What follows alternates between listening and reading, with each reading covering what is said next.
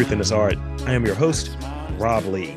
And today I am super excited, over the moon, some might say, to welcome my next guest, a Baltimore based writer whose work explores the complexities of Black love.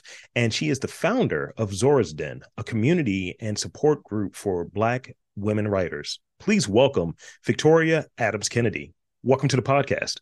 Hey, thank you so much for having me. I'm really excited to talk about uh, what's going on with writing, um, the writing community in Baltimore, and my baby, Zora's Den. Love, love to hear it. And you probably noticed all the flourish I tried to give in that introduction. So uh, yes. uh, I gave you the real introduction. I, I didn't have as. I love it. so um, again, thank you for for coming on to the show, and it's it's great to have you here. And um, you know, for for starters, you know, knowing that you come from an artistic family, can you tell us a bit more about your background and sort of your first experience with art, writing, creativity? Um, speak on that a little bit. Okay, so that means we're going way back when you start talking about an artistic family. If it's family, that means they've been with you your whole life. And so, uh, that being the case, I do have a lot of creative and artistic people in my family some of them very well known and some of them you will never know because it's just who they are and the things that we do when we're together that would give any indication that oh okay they're a little different. So it's just the uh, my life. But when it comes to creatives or artists that people would know i would start with my younger brother derek adams who's a world-renowned artist um, and right now he, he's everywhere, um, but he's still little bro to me. and uh, and so, other than Derek, um, my son Lawrence uh, Bernie is a writer with the Baltimore Banner, and in, in, addition to other publications he's written for over the years. Um, I have a granddaughter who's a very gifted painter. Um, and she's a senior at Baltimore School for the Arts this year, and she's going to be going to college in New York. She she got into her dream school, um, and so I'm happy about that. I have a daughter who's a makeup artist and an exceptional vocalist. So it's like we're all over the place in music, uh, in art. So we have a lot of singers and musicians and artists. So needless to say, our family gatherings can be very colorful and and a lot of fun. A lot of fun. I like uh, that. Yeah. So um, I'm not the only person who's a writer. I'm I'm a vocalist. I'm a, you know, I we do a little bit of everything, honestly. Yeah, do a little bit of everything. Yeah, um, thank you. I, am finding that more and more folks that I'm interviewing, and, and maybe it's sort of you know where my interests are, are, going as to who I'm reaching out to and who I'm you know wanting to have a conversation with, and who it's just really interesting to me. Yeah. I think it's more and more folks are sort of like um like creative polymaths. Like it's uh-huh. like I do a bit of everything, you know. And all I do is this. That's that's literally it's a lie, but all I do is this. That's, that's and, and, and sometimes sometimes that's good. You heard that old saying uh, uh, you know, when you're the, the master of none, like you, you're, yeah. you're in everything. But I forgot that saying. Of course, I can't think of it. But jack um, of all trades. Yes, and master of none. So the the thing is, to one thing that is kind of impressed upon us uh, in my family, starting from a young age, it's like whatever your interests are, they are encouraged. Mm. And so not everybody gets that. Um, you know, not all families are like that, but it's like oh, I want to do this. Okay, well, you do that. It's like, where can you go to to to be the best you can be at it, or where can you go to find out if that, that's something you want to explore further? It's that kind of energy that, like, I'm going to put you on the path to find out this is what you really want to do, and if you don't, guess what? You can do something else. So, you know, and that kind of takes the pressure off and allows you to explore the things that appeal to you. And I know that that's a blessing. Absolutely, absolutely. Yeah. Um, you know, I'm I'm like I, I had a um I never met him. He, he passed before I was born, but.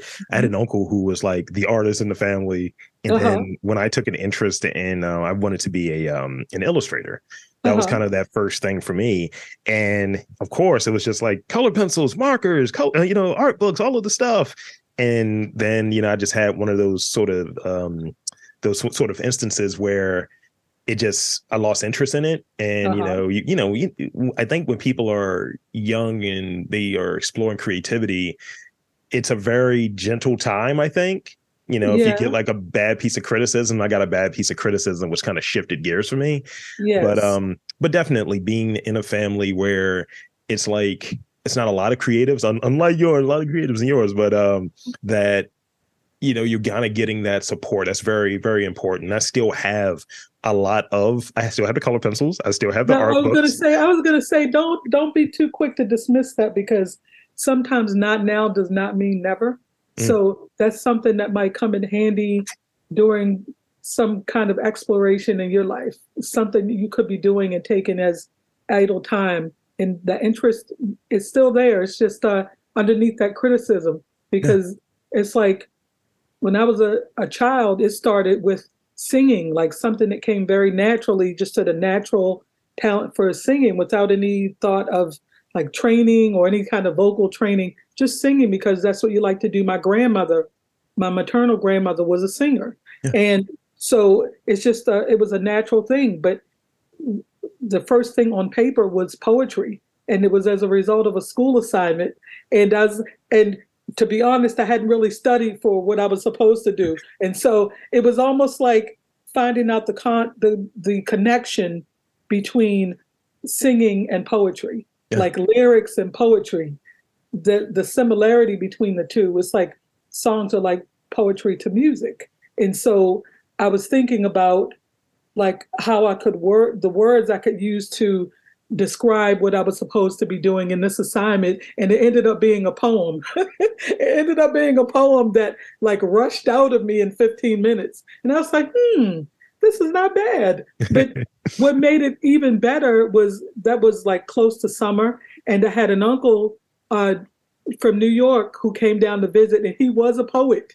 He was like a, a a poet during like the civil rights movement, and so when when he when he was told that, oh, he's writing poetry now. It's like, hmm, let me see what you got. so that's what I'm talking about. It's like you never know what the next step is going to be, where it's going to jump to, and yeah. so that started like a correspondence between the two of us after he went back home to New York and he encouraged me to send my poetry to him for him to critique it.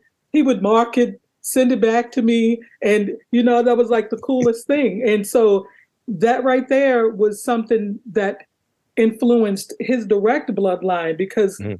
that uncle is the father of DJ Run, Run DMC. Oh, wow wow. he is my grandmother's baby brother. wow. I mean, having that critique, I mean, if you really would be looking at what's in the mail. What's in the oh, mail? It was the coolest. It was the coolest.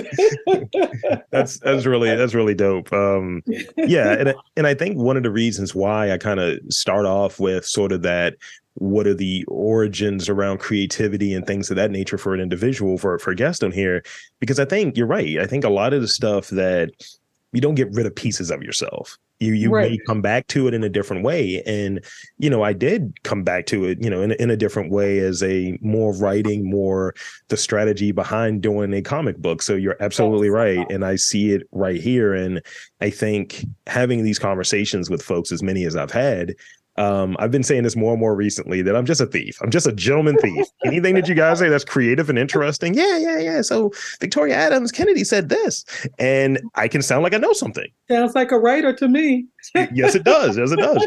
it sounds like a writer to me. You never know what's down the road. Uh, so, so yeah. So speaking of which, um, let, let's let's kind of let's kind of shift gears a little bit into um, writing, and if you will, could you describe your your writing process, um, how you craft characters and stories, and it's a couple bullet points, but I at least want to like start off like there as far as the introductory piece to you as a writer. Okay, okay. Um, for me, with each project, it's different. Sometimes it could start with something as simple as a, a title and I don't know how the title is going to apply to a story, how it's going to play into, uh, or even if it's going to stay, if it's going to stick. But just the wording in the title will sometimes inspire a story. And sometimes it starts with characters. There could be someone you see on the street or someone you grew up around, and there may be something about them that's distinctive, something that stands out, the way they walk or the way they talk or their gestures, the way they use their hands when they talk. And it's like, even without realizing it, sometimes you're storing those little details for future use. And most writers are like great at eavesdropping. So sometimes a, a line of dialogue might inspire a whole story or at least a scene in a story and you're wondering how that could play into like something bigger or if it's meant to be something bigger is it meant to be a small piece a short story or is it is it a poem if you if you have uh, a gift for writing poetry yeah. so it could be as simple as that uh, starting with one element and then building off that element as a matter of fact i keep notes in my phone, the notes app in my phone. I have like a list of names I hear. It could be a street name. I could be sitting at a light and look at the street name. It's like, hmm, this would be a really good last name. Or uh, of all places to go, if you're in a cemetery, if you're in a cemetery, sometimes you'll see interesting names on on headstones. Yes, you will. Honestly, yeah, you'll see um interesting names on headstones, and so that's when you're thinking about character because sometimes you just like a character's name for how it sounds. Yeah. And then sometimes you want to pick a character's name for what it means and how it relates to the story. So little things like that. But as far as like my writing practice, sure, I'm usually I'm usually a, a night writer, and that practice started from when my children were young, and I would do it to work out my insomnia, and they would be asleep, and so there were no distractions. Uh, that was my time. So to this day, my my children are grown. I'm always up at night. I have to get up and work a regular nine to five and I'm still up at 3:30 writing. Like, why am I doing this to myself? And but it's like I can't turn it off. And the times when I've been on vacation or have long stretches of time when I could like set up writing time during the day, I'm so accustomed to writing at night that I can't turn it on in the day just because I have free time to do it. It's like the, the ideas won't even start coming until nighttime. um, it's like I have this whole day stretched out ahead of me, and not one thought will come to me unless I'm at work and not in a creative environment at all. Mm-hmm.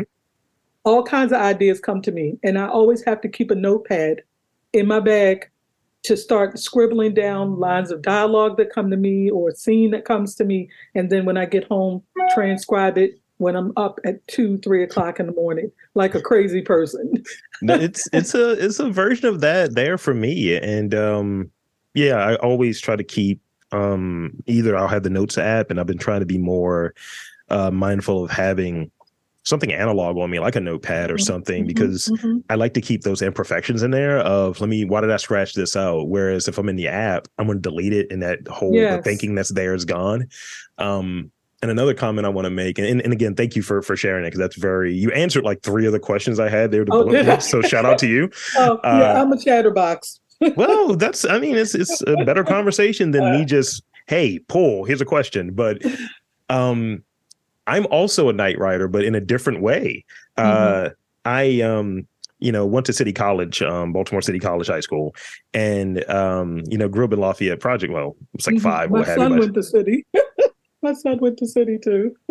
so, so they had this uh, sort of like literary thing they were doing there called Night Riders. Uh-huh. And um, I wrote a story um, about just something I experienced uh, when we were, you know, living in projects in the early '90s. Mm-hmm. And mm-hmm. I remember I had this this teacher who was like from Massachusetts, and she's like, "Oh my god, that's so interesting! Such a great like fictional story." I was like, "That is factual. this, this happened. This was not fiction." that reminds me of classes in uh, in graduate school, yeah. and I'm gonna I'm gonna, not gonna jump ahead of you and talk about the formation of Zora's Den, but when we come to that, I'm gonna pull this back out because it was very influential in me finding the need for it. Is people not taking your things, your experiences as as factual or mm-hmm. something that's realistic because it's not their reality. And it would make the experience a little less fulfilling than than it could be if the validation, like especially when you're learning, when you're in the beginning of learning how to be the best at your craft. Sure. And and you have like this disbelief, like this is not uh, believable because of this right here it happened, and that's like, but guess what? It's based on something that really did happen. so I can relate to that. I can relate. See, here, here's the thing. This is this is how I know you've done an interview or two in your day because we're actually at the Zora's Den question. So it's, a, it's a nice segue. That's why I didn't even stop you. I was like, segue. I was like, I'm gonna let you roll with it. I'm gonna let you rock with it. So I'm going to say it really goofy. Can you elaborate on the motivation behind founding Zora's Den yes. and the uh, yes. the effect it has had on um, you know Black women in the writing community? Okay, great. So I'll back it up just a little. The seed was planted for Zora's Den while I was in uh, undergrad, and I was at the University of Baltimore uh, in their English slash creative writing program but um, in undergrad, and I think I was in a Black Arts movement, a class about the Black Arts movement, and the professor was talking about like all the different women writers during that time who were instrumental in like contributing to the movement, and it's like he was pulling out all these names that I was familiar with, and and you know the the uh, the the well known women, and then it like a light bulb turned on because I already knew about Zora Neale Hurston and the Harlem Renaissance. And so I was thinking about the Black women who were an integral part of that movement. And so I thought about how this was all connected, how these Black women writers were connected in like helping to carry these big movements. And they weren't always the ones getting the most of the spotlight. And so I was like, that would be really cool when I saw a picture like of a group of the black women who were like in the uh, black arts movement and seeing the picture of like Sonia Sanchez and Alice Walker and all this, like they all knew each other. And it's like, that would be so cool to have a group now that will reflect who the next people are going to be, that people are going to say, oh, I, I remember them, or they wrote this, or they were colleagues, they knew each other, or, you know, they were friends. And it's like, we need something like that now where we are more about community than competition. Uh, and so just looking for the kind of community I needed for me, and I didn't find it for me. Not saying it wasn't out there for anyone else, but I wasn't familiar with one that was within my reach. Sure. And so it's like, I'm going to plan for this. And I didn't have any immediate plans. I, I was in a conversation with my brother, and we were talking about this, about me doing this. And I was thinking of it in terms of a physical location, something that could be a place where writers could come give talks, maybe buy a book or two or some merchandise and, you know, have readings. And he's like, you should name it Zora's Den because he already knew I was a big fan of Zora Neale Hurston. And I was like, that's a really cool name. He was like, yeah, you should name it Zora's Den. And I was like, yeah, that's really cool. So I went ahead and I paid for the domain. I hadn't even started the website. I paid for the domain and so fast forward through undergrad, through graduate school, and I put a post in Facebook. It was at the end of the year, 2016, and I was saying what I wanted for the new year mm-hmm. and just stopping shy of calling it a resolution. I was like, going forward, I want to identify my community of women writers and put everything that I was looking for. And, you know, that's what I want to do moving forward. And how these people come on the post saying, I'm in. I'm in. I'm in. It's like before I knew there were like 20 some people saying I'm in. And I'm like, I'm in what? Like, what are we talking about? like, I'm not even putting the two together at that point that this could be the beginning of this. And one of my good friends, um, Melissa Brooks Cuffey, she called and she's a writer and we went to grad school together. And she said, Do you think this could be the beginning of Zora's Den? I was like, I never thought of it, but maybe it is. And I was like, in January of 2017, I went ahead and created the private group on Facebook and invited every one of those people who said I'm in. And that was it. And it was the need for it came out of being in spaces where not everybody was going to appreciate the black perspective. Yeah. Not saying that we're monolithic. Of course, we're we're black, but everybody has like a different way of thinking. Or but it was about connecting more over our similarities and our differences, and just seeing the need for the community to because it was like I feel like it, there's strength in numbers, like the saying goes, there's strength in numbers. So if we could get that part right in supporting each other, in having somewhere to come to and talk about our experiences like out there, like what's going on, what we got rejected from, or what we have to celebrate. It's not always about commiserating over things that went wrong. Sometimes you want a place with people you could come back and celebrate and know the significance of why the celebration is so real and Yeah. why the need for celebration is so real. And also to not have to explain every cultural reference and break it down. it's like, oh, that means this right here. It's like by the time you finish explaining it, the fun the, the punchline is gone if it's meant to be funny. Or Right. the significance of it has passed because you had to pause to say why it was significant. So yeah, though that that was the impetus behind forming Zora's Den. It's been since January 2017. Uh, the community is growing. Um, it went from that 22 people who first started it to almost 400, almost Nice. 400. And I know that a lot of writers who have groups on social media like that, they have hundreds and thousands of people following them. But the thing that I like about the number for Zora's Den is that these are the writers. These are not the people who are reading our stuff. These are writers, every level of accomplishment. We have uh, people as broad and well known as like A'Lelia Bundles, who's Madam C.J. Walker's granddaughter, who's a member of Zora's Den. And you might have somebody who just writes in a journal Right. every night. And it's like, as long as you identify as a Black woman who's a writer, you're welcome to be a part of Zora's Den. So that that's that's my that's that's my my thing that I want to keep nurturing because it becomes something different every day. With every little thing you put in it or take away, it morphs into what it needs to be to meet the purpose it was uh, created for. I love that. And thank you. Thank you for walking us through that. And again, you know, being an overachiever here, that's like four of my other questions that are just gone, just poof. So so thank you. Thank you. Making my job easy here. But but but yeah, I, I- think like and this is not the same, but I think it, it does align in some ways where when there's something, whatever the, the thing might be, for some people it may be, I really like tacos, but there are no tacos in this city. So I'm gonna I know how to make a taco. I'm gonna make my own restaurant around it. I want to at least move in that direction to kind of fill that need or what have you and make a community of other people who are like-minded.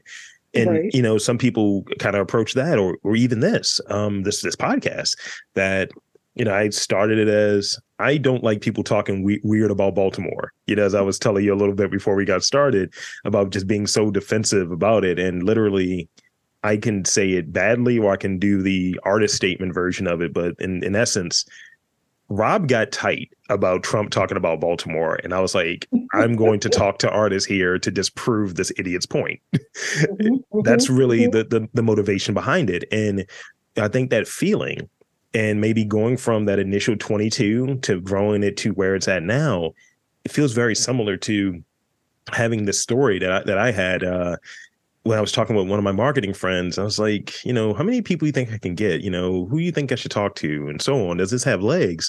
And she was like, I'd be surprised if you can find 20 people. You know, sort of that idea of there's nobody that's creative Oh. in Baltimore. Oh, oh, really? Yeah. And then I took it as a challenge because, you know, Uh-huh. I'm just going to take it as a challenge. Uh-huh, Tell me now I'm going to uh-huh. do it twice. And now being able to get into some of these other spots and be able to talk to some of the, like, you know, people who are emerging, people who it's like, man, I sketched on something one time. I like it. You should come on a podcast. Or people who are doing really great, big, and interesting work. So I Mhm. definitely see that sort of correlation there. Yes. I, my, I have a cousin who has a, a shop here in Fells Point. His name is Arve Adams. I don't know if you know Arve. I've interviewed So- him. So, so you can already see there's a lot of us, right? So his T-shirt that says "That's okay, Baltimore doesn't like you either." Yes. Like I love that shirt, and I keep saying you have to put one on the side for me. Don't tell me you have one. he, you know, I, I have he did a hat for me, he did a chain stitch hat for me, and um, I have a ridiculous jersey that I um, wore to a art talk that I think that talk I was telling you about before um, before uh-huh. we got uh-huh. started, and it's an Orioles jersey, you know, so he does his thing with it, and I was calling myself. I give myself my own nicknames. I'm just letting uh-huh. you know it's ridiculous, but I do it. And on the back of the jersey, it just says "Wave Daddy," and uh-huh. I, I went there. I went there to uh last resort arts retreat, picked it up from him, uh-huh, uh-huh. and I was like, "Yo, I'm going to wear this. I'm wearing this every day." He's like, "That's what it's for, bro. That's what it's for." so it's like, yeah, I definitely am familiar. Yeah, I got, I got to get the T-shirt with Baltimore doesn't like you either. I love that shirt. it's a fire shirt. Only we would get it. People who are from Baltimore, we would be the ones who get it. It's like, yeah, because we have to hear the the the criticism on on our accents uh, you know, how many times are we going to have to see two spelled T E W? Oh, uh, no. You know, all the all the things that people are talking about how ugly the accent is, and it's like, hold up. I, and the thing is, like, I've I had some people um, who are from here because I don't really have it. There are certain uh-huh, words uh-huh. that come out. Like I definitely say two. Orange uh-huh. is another one. I really have to work hard not to sound. Yeah. and and I had a few people like, yo, I don't know if you're from Baltimore, bro. I was like, what do you mean? It's like, you don't sound like you one of us. I was like, look, I, am I went to City College, bro. I went to Morgan. Like, what do you want? I had I have people who say stuff like that to me, and I was like, we're not all we're not all uh, the exact same person, but you know, we don't all have to sound exactly alike. But believe me, it's a, this is where I'm from. This is not one of those places you're gonna say you're from if you're not. Uh, the Baltimore accent is not monolithic. no, it is not. Not at all. So you might you might hear a little more seasoning on one word than the other, depending on who you're talking to. I love that. I say that same that you might get a little bit more seasoning. I do the sprinkling yeah, motion, all of that. It, a, it depends on who you're talking to, and it's like, uh, if I run into one of my childhood friends, there's no telling what words might come out of me. I haven't seen them in so long. It's like before you even know it, you slipped back into that. And yeah, so yeah, we are we are who we are. One hundred percent. So, so I got a I got a few more questions for you um, before we get okay. to those those rapid fire questions that everyone gets. Everyone's got to get them. Uh, so. I, so I read about the the fire inside. That's an anthology, right? Yes, um, we we put out two. Uh, that's that's put out from uh, Zora's Den, and we've put in i keep coming up with these ideas like i'm just going to morph into like three more people that's going to make stuff happen. Um, and I've, I've had some great people along the way um, you know hook up with me to to bring it to fruition.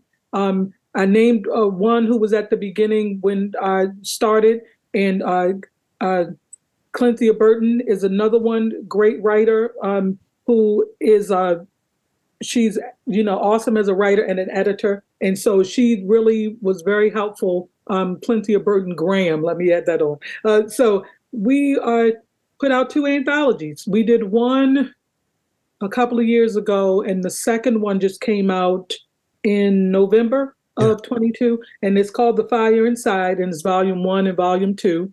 Um, and we'll soon be opening submissions for the third one. Uh, but the fire inside is meant to uh, be a nod to Zora Neale Hurston and uh, her fiery spirit and her nonconformist attitude um, about her writing and just being authentic in herself. And so we picked that title because we wanted the writing in it to be reflective of that that fiery spirit. And you know, there are more different kinds of ways to burn. So it doesn't always have to be an all consuming fire. Sometimes it's going to be a slow burn, but uh, more than anything, it's like that fire. It's like you know it if you know it. And there's really no way to explain it. And the same way we know it when we read the submissions that come in, and it's like, this has it right here. Or, you know, and it could be the deciding factor over whether it gets picked or not, depending on, you know, whatever else made the cut. Um, but yes, that's what the fire inside is all about. I hear you. I love it. I love it. And it kind of brings this sort of second question up like you know at the end of the day what are some of the the themes or some of the the, the writers or even like folks who are contributing outside of the writing component but contributing to like um zora's den or even the fire inside? Like what are sort of those themes those traits that you're looking for that you know makes that makes something that, that fits that makes sort of that connection fits? You mean in the work that's being submitted and yes. accepted in the books? Yes. Okay so it could be something that's very passionate about a cause. It could be a piece that speaks about a cause or a movement. It could be something that um, really speaks to like uh, themes within the family. Yeah. If you have something that that really burns or something that's been passed down generational things that you really would like to uh, exercise from the family, uh, things like that that need to be written about and read about for people to you know to read about. We have our traditions um, that are exclusive to Black families, and even in relationships, with Black love being at the forefront, in and of itself is like a revolutionary thing. And for me personally, as a writer, that's like that is like my why. Uh, I write the things that I do write because of the revolutionary aspect of black black love. And so it spills over into that because like in in the tradition of zora neale hurston when she wrote about community the way she knew community people the way she grew up knowing people even when it wasn't like the pretty things or things that you would hide when company came around she would be like raw with it. And it's like i'm going to write about it the way it is and no it's not always going to be popular it's not always going to come across as sounding uh, perfect or flowery, but real. And uh, and of course, like you were talking about us not being a monolith, that's the same in our writing. Different yeah. writers have different styles. So where one person might write about it in dialect, another person might write about it in something that's much more flowery. But the main thing is getting the message across that's going to resonate with whoever reads it. And just like with Zora's work, and just like with Toni Morrison's work, or any other of the other Black women writers who have written really powerful work, other people outside of our community will benefit from mm-hmm. reading it because of the universality of the message. Right. It's like if you're human, there's going to be a human human theme in it that you'll if you're open-minded enough to accept it and see it for what it is, you'll know that it's not just for us, but it's told as only we could tell it. And so, and that's the the reason why. Is it time for a segue yet? it, it's time for a segue. Please segue.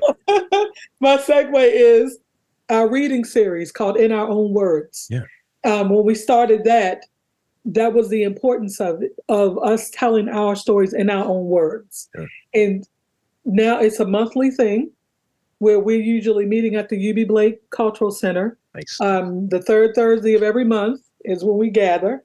And each time we have four different Black women writers. It could be poets, uh, fiction writers, memoirs, like all the genres. And that's what makes it really special. Every time you bring a different combination of women together, you get something with a different kind of power, a different kind of feel, every time, depending on what they're coming together to read.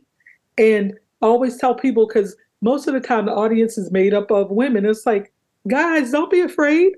like, come sit around the fire. Like, you come get warmed by this fire. Right. The writers are black women. The the listeners don't have to be. it's like it's for everybody to come out and listen and support, and just listen to the stories coming from these sisters because they have some validity and you're going to see something of if not yourself of the women in your lives in your families. Um, you might see some elements of grandma or you know an auntie or, or sister. You never know. And they're not only writing about women yeah. but they're writing about relationship and just as varied as any other writers but it's got that that seasoning on it that's going to yeah, exactly. It's, it's going to make it different and make it make it not really like the only way it's unusual, it makes it special because of the authenticity. Yeah. And so that's why it's called in our own words. And that's what I love about it. And this month, we're going to be, well, it'll be on the 16th, which is a Thursday, uh, our second time featuring men writers. So before COVID struck, in 2019, February 2019, we did a In His Own Words special and said, every because eh, it, it went off so well. It's like every February we should do it in his own words and show some love for the brothers, right? And so now we're resuming it this year. And so February 16th, the third Thursday of the month, we're going to have four black men writers come and read their work for the audience gathering. And it's funny because I don't know if it's going to be like last time, but why do we have like the biggest crowd? The, I was like, hold on, like, wait a minute. I don't know how I feel about this. Like, can come to the other ones. Like, what are you guys people? doing? exactly. How are we going to have more people come for the men than the women who are here every month? And so uh, we'll see how that goes. But um, yeah, that that's another way that we try to just put a spotlight on community and how important it is for us to be supportive of each other because we're not going to be like the main group that's going to get the most shine. Yeah. But one other thing that I would like to stress is that allies are important to us too. So we know that it's not a black world. You know, we have to function and be uh, allies with other groups of people the same way we are in real life. And so that's how it is with Zora's Den. Not only Black people are the ones sitting in, in the audience listening to these writers. Uh, we have people who come from all over Baltimore. We have people who've come in town from DC uh, to come here. What what the writers are are you know reading about that day. And if any of the writers come from out of town, sometimes they bring people with them. So it's helping to spread the word about Zora's Den. And eventually, I would like to take the readings on the road you know, it. take the readings on the road, uh, whether it'll be uh, in our own words in Philly or New Jersey or somewhere, and you know, and then eventually branch out further. But you know, start close by, start along, start on the east, and so yeah, that's one of that's one of the things I have planned. Yeah, letting us know what's what's coming forth. So um, yes, I, I love it. Yes, just a uh, little. just just just a you know a little bit, not too much, not too much. Yeah, know? just a little so i think i think that's actually you know where we're at there. I think that's a good spot for us to kind of like transition. Not not really a segue it's more of a transition to the the rapid fire portion of this uh this afternoon's uh, conversation but this has been going really well and i'm going to um remove all of that with these weird rapid fire questions so okay let me get one thing in first. Let please. me get one thing in first. Please. Is that whenever i start talking about zora's den it takes over everything. But i'm just finishing my third novel as a as a writer, Victoria Adams Kennedy. So my third novel hopefully will find a home soon, and that's what will be coming from me. And like I was saying, Black love is is very high on my list of priorities to write about, and uh, because of the revolutionary uh, aspect of it, and going even deeper in thinking of how it wasn't even always legal for us to love each other. Right. It wasn't even it, it wasn't even always a, a, thing where we could even be together. We could even marry or even think about being in a love relationship. You know, it's so it's important to me to show us in loving situations, even if they're toxic, even if they are uh, you know, difficult or whatever, it's real life and it's external things that we have to deal with sometimes that have an impact on what's going on in the relationships that we form. So that's how I write. so I just wanted to put that out there. No, I appreciate it, and I think that adds extra um, seasoning to. Yeah, extra seasoning. you know, I noticed the pause there. I had to had to pause there because I, I, thought it was just right there. It's just low hanging fruit. Um, thank you. Um, so what I want to do now is I got like five rapid fire questions for you. okay. I don't think um, I've ever done rapid fire questions. They're they're they're going to be fun. They're they're, okay. they're going to be some might be goofy. Uh, okay. And I, and I've been updating them as we've been talking because I'm like, oh, you said that, so I'm going to put that in there. All right, all right. So here we go. Here's the first one. This is this is a softball, and remember, okay. brev- brevity is key here. Brevity is key. Okay. Uh, well, what is your favorite black love story? It could be something that's fictional. It could be something that's real life. Um, that you're like, oh, okay, no, I really like the way that they um, present their relationship or their love for each other. What is your favorite uh, black love story? If I'm going right off the top of my head, I'll have to say their eyes were watching God. Zora Neale Hurston. Okay. This is um this is a segue to that then.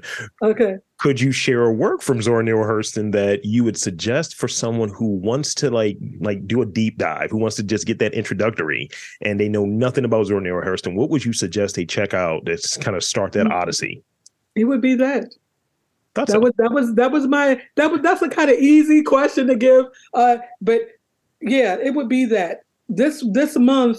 Uh, Zora's Den is going to be reading a story of hers I'd never read before, and the, the, the central characters are not black. I didn't know she had a story like that. Uh, it's called Seraph on the Suwanee, and so yeah, that's another one. But their eyes were watching God. That's the classic, okay. classic Zora. Uh, this this is going to be interesting based on what you were describing earlier about being a night writer. Uh, how many hours of sleep do you typically get? Mm. Honestly, oh, I hope a family member is not listening to this when you when it airs. About four hours. I hope they do, but we will edit out the four hours part. I need everyone to listen. I need all the listeners. Yeah, we possible. need everybody to listen. That's okay. They'll just call me after and say, You're crazy. Yeah, so about about four hours. I've been hearing more and more of that recently from the folks I've been interviewing. Like, yeah, I get about four hours. I was like, hold up. This has been going on for about 25 years. I'm just getting around to getting like seven. I was like working off of six hours for a while and yeah just this gym thing I think the last time i got long sleep like that was when everybody first went into shutdown mode for covid. I just slept like everybody was stuck in blizzard mode. Eat sleep eat sleep. Yeah so that's the last time i slept like that. If um do you have like a, a signature within your writing? And, and by that i mean like um, some writers have like weird names. Like i know my, my partner she's a writer and mm-hmm. uh, and she's like i have a unique name hence all of my characters need to have like odd or unique names or some people make sure their stories are all set in the same city. Do you have sort of like any like uh, writer sort of like signatures that you have? Right now everything i've written to date is based in Baltimore or has a relationship to Baltimore or part of it takes place here and then part of it somewhere else. But Baltimore is a very central setting in all of my writing. We got to protect you at all costs then. I need more content coming like, out of Baltimore. Well, look, Baltimore has to be known for love too. One hundred percent. I was a part of this um this project um what maybe two years ago um that came out around Valentine's Day where man on the street style, we were just giving people their flowers, literally giving wow. them roses on Valentine's Day and showing them that they're appreciated. That oh, was that literally so cool. a thing. Yeah, that is so cool. But yeah, there's so, a video on YouTube for it. um, yeah, so I, I, I do. Um, Baltimore is usually where all my stories take place. Thank you. And uh, so, so this is the last one I got for you. Okay. Um, and uh, you can use the word however you want to use it. What is the last gift you received? Hmm, let me think. Last gift I received. Last gift I received was actually a bouquet of flowers. Let me see, was it the last? Yes, it was a bouquet of flowers that someone brought to one of the readings. It's great. Wasn't that sweet? Very yes. sweet, actually. Yeah. Yes. I mean, I, I uh, the last gift I got was was uh was some crackling when I was in New Orleans. I was going to say, where were you? that chef I was describing earlier, he yes, was like, yes. he's like, I got you. I was like, my man, and then came, came up with the cracklings with the pork belly. I was like, look, man, let's not even play these games. It's like I appreciate it, and you know, more more pointedly, I appreciate you for for spending this time with me and in in chatting with me about your work and your background, uh, Zora's Den, a fire inside, every, you know, all of the you know stuff that that you're working on, and I want to invite and encourage you to um tell the folks where they can check you out, where they can check out all of the things that you're working on. The the floor is yours. And the fire inside, not a fire inside. Okay, that is a band. Fire, yeah, the fire inside. So if there there are some people who still use Facebook. I'm one of those people. So you can find me on Facebook at Victoria Adams Kennedy. If you are a black woman writer looking for community, look up Zora's Den. Uh, we have a public page on Facebook. You can reach out to me personally and be added to the private page. We have Zora's Den on IG, and I'm on IG as Victoria Adams Kennedy. We have a website, zorasden.com. Uh, look for any updates, and you can join our mailing list. And there you have it, folks. I want to again thank Victoria Adams Kennedy for coming on to the podcast and spending a yarn with me. And I'm Rob Lee, saying that there's art, culture, writers, and black love in and around your neck of the woods. You just got to look for it.